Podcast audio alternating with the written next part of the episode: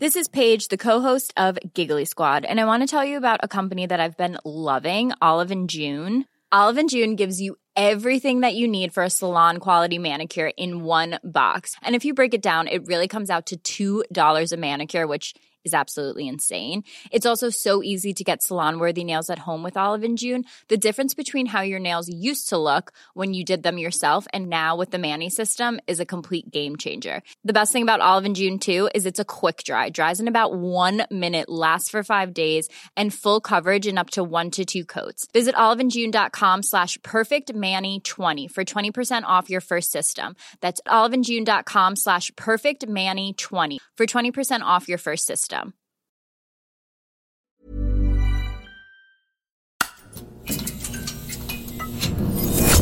Economist.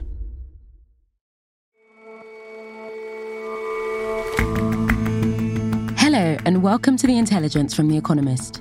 I'm Ora Ogunbiyi. And I'm Jason Palmer. Every weekday, we provide a fresh perspective on the events shaping your world. During the pandemic, the Chinese government gave small companies a break from repaying what they owed to the banks. But this break lasted longer than expected, leaving banks with lots of bad debt. How big is the problem? And is there a solution? And I get my chance to make a case for bringing intermissions back to the cinema experience. Our correspondent crunches the numbers on the growing lengths of films and finds that moviegoers deserve a little break in the middle.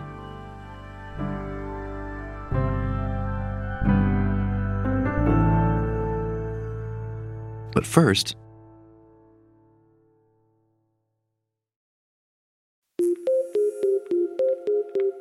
The political paralysis in America's House of Representatives is over at last. For weeks, Republican lawmakers who have a whisper thin majority in the House had failed to come up with a candidate who could get the votes to become the Speaker. Those who were put forward and how quickly they fell back seemed to reveal a party at war with itself. But yesterday, the impasse was broken. Mr. Speaker, the Speaker elect, Mike Johnson from the state of Louisiana.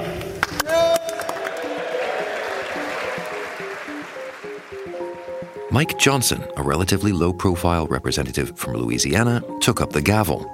And this group will deliver for the American people. I said it in the chamber, and I will say it here. We're going to govern well. And I think the people are going to be very pleased with those results. Mr. Johnson sounded like a lawmaker who's ready to get on with it. You're going to see Congress working as hard as it's ever worked, and we are going to deliver for the American people. I'm grateful for this opportunity. I want to thank you for being patient. And good thing, too, there's plenty to be done. The House has had a three week break from having to do any legislating as the Republicans fought amongst themselves and went through several speaker candidates. Adam O'Neill is The Economist's Washington correspondent. And now they have to get down to the business of debating and passing laws. The first step is going to be passing some kind of bill to continue to fund the government or have a government shutdown. And the second one will be to contend with the funding request that President Biden has sent over to the House for funding for Ukraine as well as Israel and other national security priorities. So, before we get to talking about the new speaker, Mike Johnson, how did we get here? This was a process where a number of people came and then they went. So it started out with Kevin McCarthy. And when they filed the motion to vacate, it was unclear whether he would fight through this like he did in January when he went through 15 rounds of voting. But he surprised everybody and dropped out. The party coalesced around Steve Scalise. Scalise figured out he didn't have the votes, and fairly quickly he dropped out. I think he lasted only a few days. My colleagues, that I'm withdrawing my name as a candidate for the Speaker designee. Next was Jim Jordan, a total conservative firebrand who if you had told any of the Republicans that he would be the nominee to become Speaker for the House Republican Conference just six months ago, no one would have believed it.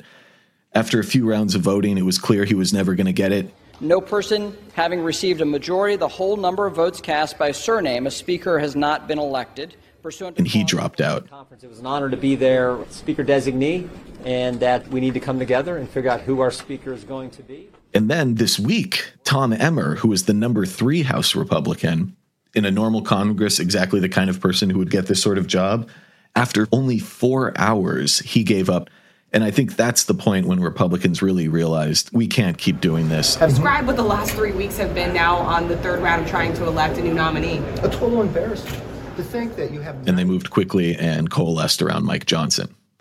And the eventual speaker, Mike Johnson, what do we know about him? Mike Johnson, the reason he got this job probably is because he had the fewest enemies. He's a constitutional lawyer. He won election to Congress in 2016 before he was a law professor, radio host.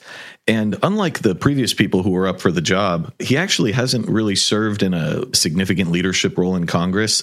He has been involved in trying to overturn the 2020 election. He objected to certifying election results, but he's also sometimes willing to play ball. He voted to raise the debt ceiling over the summer, but he did not vote to avoid a government shutdown last month. Well, I suppose the question is whether or not he has what it takes to unite what is clearly a very fractured Republican Party. I don't think anybody has the ability to do that. The question is whether they have the legislative skill to work with Democrats whose votes, frankly, are going to be necessary to keep the government open, to provide funding for Ukraine and other legislative priorities like that, and not end up getting fired in the process like Kevin McCarthy did. His advantage is he starts with goodwill and he doesn't have the same kind of baggage that McCarthy came into the job with. But I'm still kind of confused as to how it took so long to get here. Well, it's a unique problem to the Republican Party. Nancy Pelosi, when she was Speaker of the House in the previous Congress, she had the same size majority to contend with, but obviously she didn't face these problems. I think there were two issues. First was that Kevin McCarthy was personally hated by Matt Gaetz, who by himself, the congressman from Florida, Matt Gaetz, was able to bring about a vote to remove him. And the second thing is a deeper philosophical difference between the Democrats and the Republicans. There is a lot of ideological diversity in the Democratic caucus. There are very far left Democratic socialists and more conservative Democrats, sort of Clinton era types. But they all come to Congress and want to pass bills and advance policy there is a contingent within the House Republicans, and it's always been there, of people who don't actually believe in compromise or trying to pass any legislation. That's not what they're there for. And when you have someone like that, you can't give them policy concessions to bring them together because they just want to burn the whole place down. And what has all of this mess sort of cost the government in terms of perceptions at home and abroad? It rattles allies a little bit. If you're Ukrainian, you're certainly not thrilled to see that Congress can't pass bills. If you're an Israeli, you're probably puzzled knowing that there are such strong majorities in favor of sending aid to your country, yet they can't get it done because of this bizarre parliamentary issue that they're having. What about at home, though? These House members are going to be up for election next year. All of this could look uh, like a liability for them at the polls. When the government was shut down in 2013, people really did not like it, but a year later, Republicans had pretty decisive electoral victories. I think it's likely that the American people are going to forget about this. Of course, it could happen again in a few months, in which case that could be an electoral disaster. But I think people are just incredibly fed up with Washington and not particularly surprised that this is happening. As soon as the presidential election gets started, I'm pretty sure that Donald Trump will give people plenty of other things to look at and be worried about aside from this dysfunction. And at the mention of Mr. Trump, he has popped up at various points along the way here. What's happened with his influence? I think what we've learned about Donald Trump is that he can't get a speaker elected, but he sure can tank one. Jim Jordan, very conservative, a strong Trump supporter. Trump went all out in supporting him, and Jordan had to drop out after he couldn't get the votes. However, Tom Emmer, more of a moderate Republican from Minnesota, voted to certify the election, has done some things Trump didn't like. Trump went all out lobbying people to vote against him, and Emmer dropped out after just four hours. I think what we've seen here is that moderate Republicans, certainly when Trump isn't president, don't mind standing up to him because a couple of dozen of them, despite Trump urgently requesting that people vote for Jim Jordan, they defied him and there don't seem to be any serious consequences for them. Okay, so we have a new speaker at last, but what next, given the state of the party as you've laid it out here? Could we end up in the same place in just a few weeks' time? That is really the question. Mike Johnson comes in without Kevin McCarthy's baggage, and he's going to have some leeway to get things done. However, if he gets too much done, if he passes a long term spending bill that's not to the liking of House conservatives, will they bring up another motion to vacate and restart this whole process? Given the exhaustion and how horrible this process has been for them, it seems unlikely, but there have been no changes to the legislative rules that will prevent this from happening again. which is to say, it only requires one member of Congress to call for a vote to get rid of a speaker. You only need one person to raise the question, and that person only needs, I think, four, maybe five people to come along with him, and we can be back where we started in just a couple of months from now. Adam, thanks very much for your time. Happy to join you.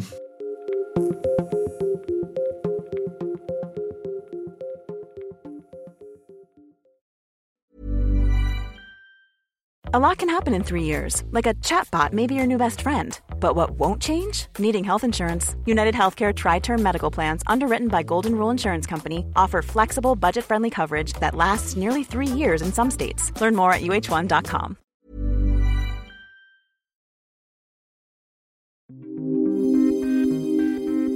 At the start of 2023, the end of COVID lockdowns in China heralded a great reopening. For the first time since March 2020, China has lifted pandemic restrictions on foreign travel and reopened its borders to international visitors. Many predicted that the country's economy would make a roaring comeback. Initially, it looked set to deliver, but growth slowed once more.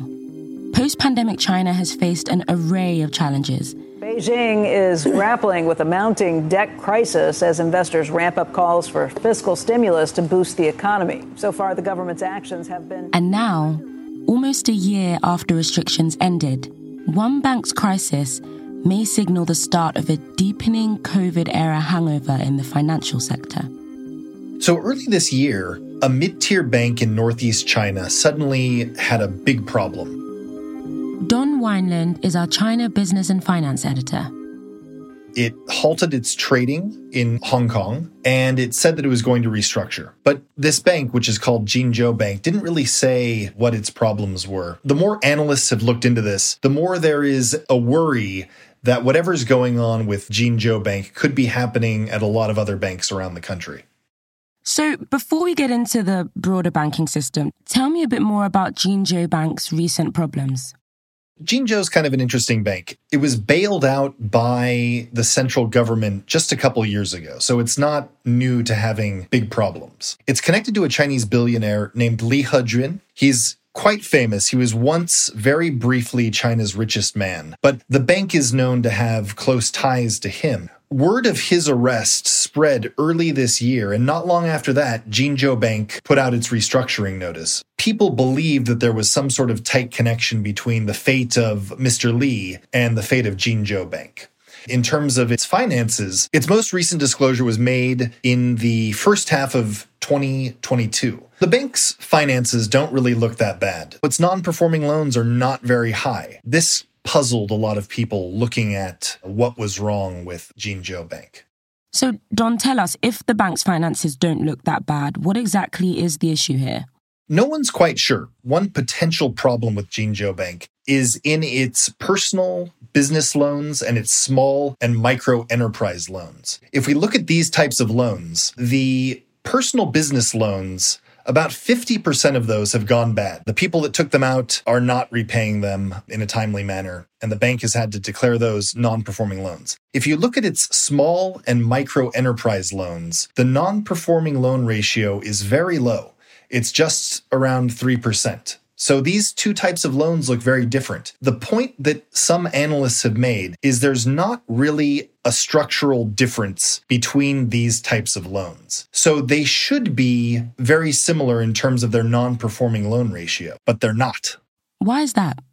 The reason why these two loans look so different is the personal business loans are not covered in a moratorium on corporate loans that China issued in 2020 at the start of the pandemic. As China began to shut down entire provinces due to the spread of COVID, the government realized that if small companies had to repay their loans on time in the beginning of that year, you would have a lot of companies going out of business. It was probably a smart move to put a moratorium on these loans at that time. This meant that companies didn't have to repay the principal or the interest on these loans, and banks didn't have to say that they were accumulating lots of bad debt. The thing is, this moratorium was really only supposed to last for the first couple months of 2020. But the pandemic went on much longer than anybody anticipated, and the government continued to extend the loan moratorium up until the end of June this year.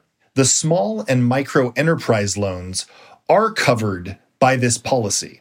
So, what that means is banks around the country have had to disclose personal business loan problems. They don't need to disclose how many non performing loans they have in their small and micro enterprise loans. Well, this is quite technical, but what it all means in the eyes of the analysts that are looking at this is that a large part of Jinzhou's loan book could actually be non performing loans. They just haven't had to say it yet. I see. And Don, could this be happening elsewhere with other banks?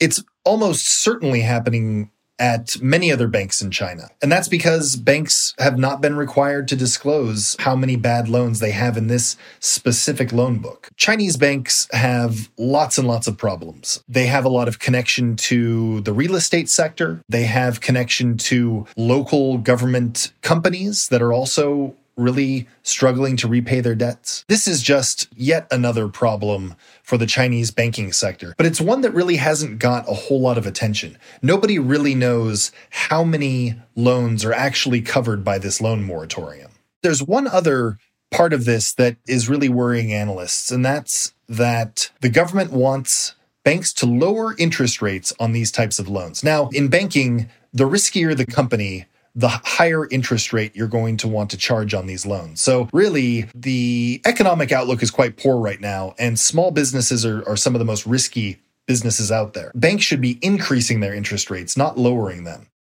Okay, but Don, we don't know exactly how bad this situation is. No, we really don't. So part of the moratorium is really just not disclosing these types of problems. We've got a couple hints on how big this could actually be. So if we go back to 2022, there were a couple banks kind of hinting at how big this could be. One of those is Minsheng Bank, which is actually a very large bank in China. It said in the first half of 2022 that it had about 212 billion loans that it had been renewing and deferring payments on. That's a sizable amount. It's about 9%, at least at that period of time, of this bank's corporate loan book. Now the, the loan moratorium is over. Banks have not yet had to disclose these loans. They're going to have to do that early next year. I foresee a lot of problems with this type of, of lending that banks have been doing. And Jinzhou kind of shocked the market earlier this year. It's possible that more banks will have similar problems further down the line. Don, thank you so much for coming on the show. Thank you.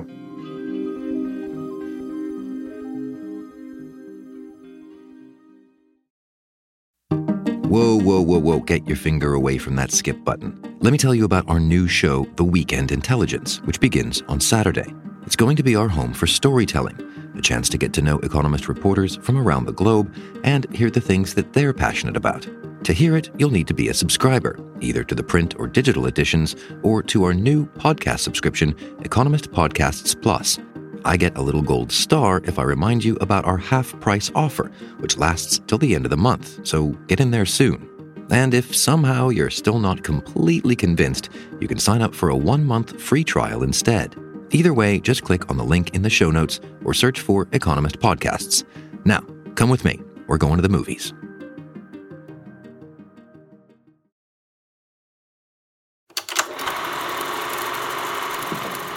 The names of Mr. and Mrs. Victor Laszlo. But why my name, Richard? Because you're getting on that plane. I don't understand. What about you? I'm staying here with him till the plane gets safely away. No, Richard, no. Ah, the magic of the silver screen. I don't get to the cinema as often as I'd like these days, leaving my problems at the door and immersing myself in a film. But when I do, there's a trend I've been noticing for a while. That immersion tends to really last. Like maybe I need to order that really big box of popcorn. It's not just your imagination. Films have been getting longer. Claire McHugh writes about culture for The Economist. This year, audiences have endured the longest installments yet in various movie franchises, such as Indiana Jones, John Wick, and Mission Impossible. Why didn't you tell me this? A nuclear bomb is something you bother me with immediately. How much time? 20 seconds. 20 seconds? Wait, there's one more riddle. I'm Another recent example of this is Killers of the Flower Moon. The land had oil on it. Black gold. Money. That's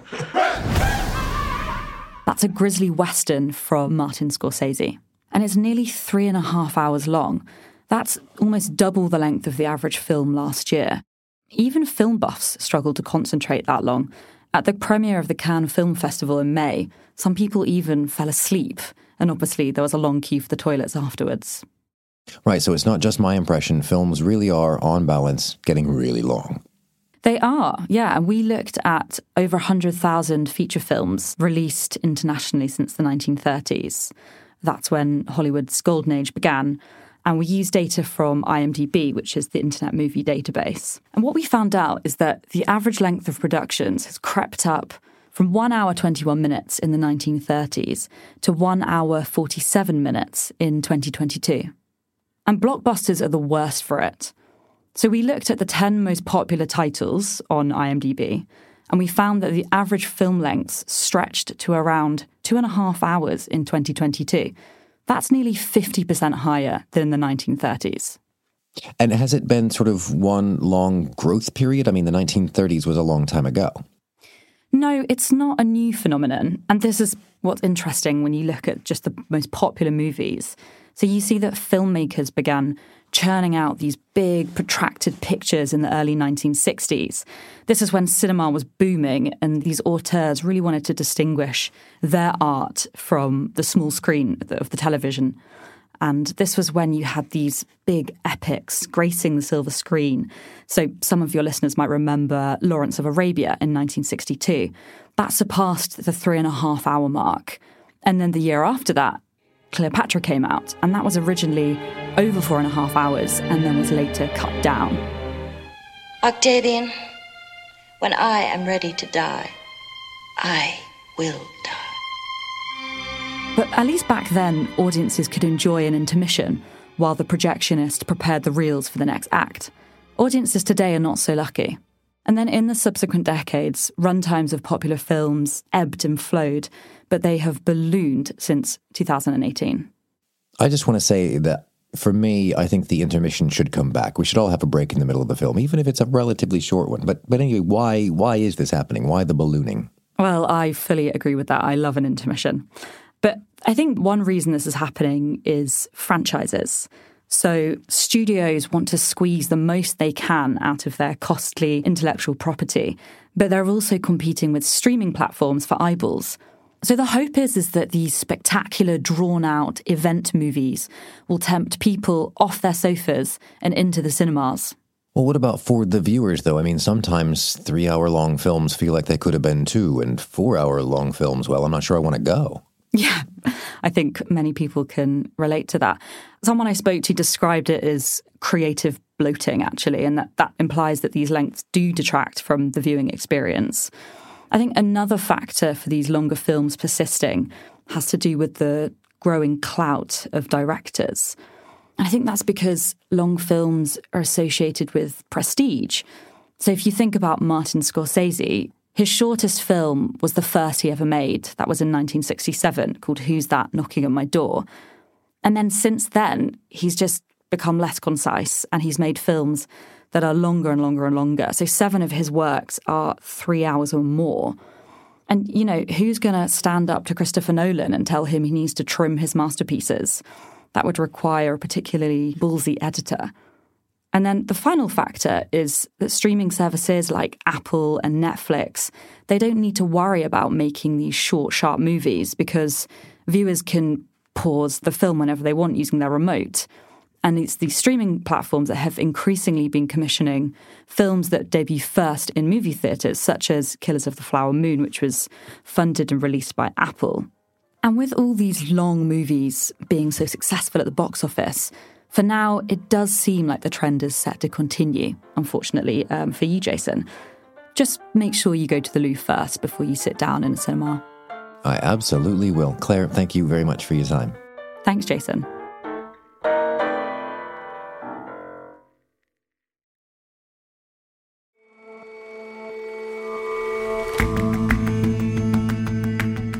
That's all for this episode of The Intelligence. Don't forget to get in on our half price Economist Podcasts Plus subscription while the getting is good. Just a few more days left. A couple of bucks a month, very well spent. Head to the show notes to find out more, or just search Economist Podcasts. Thanks, and we'll see you back here tomorrow.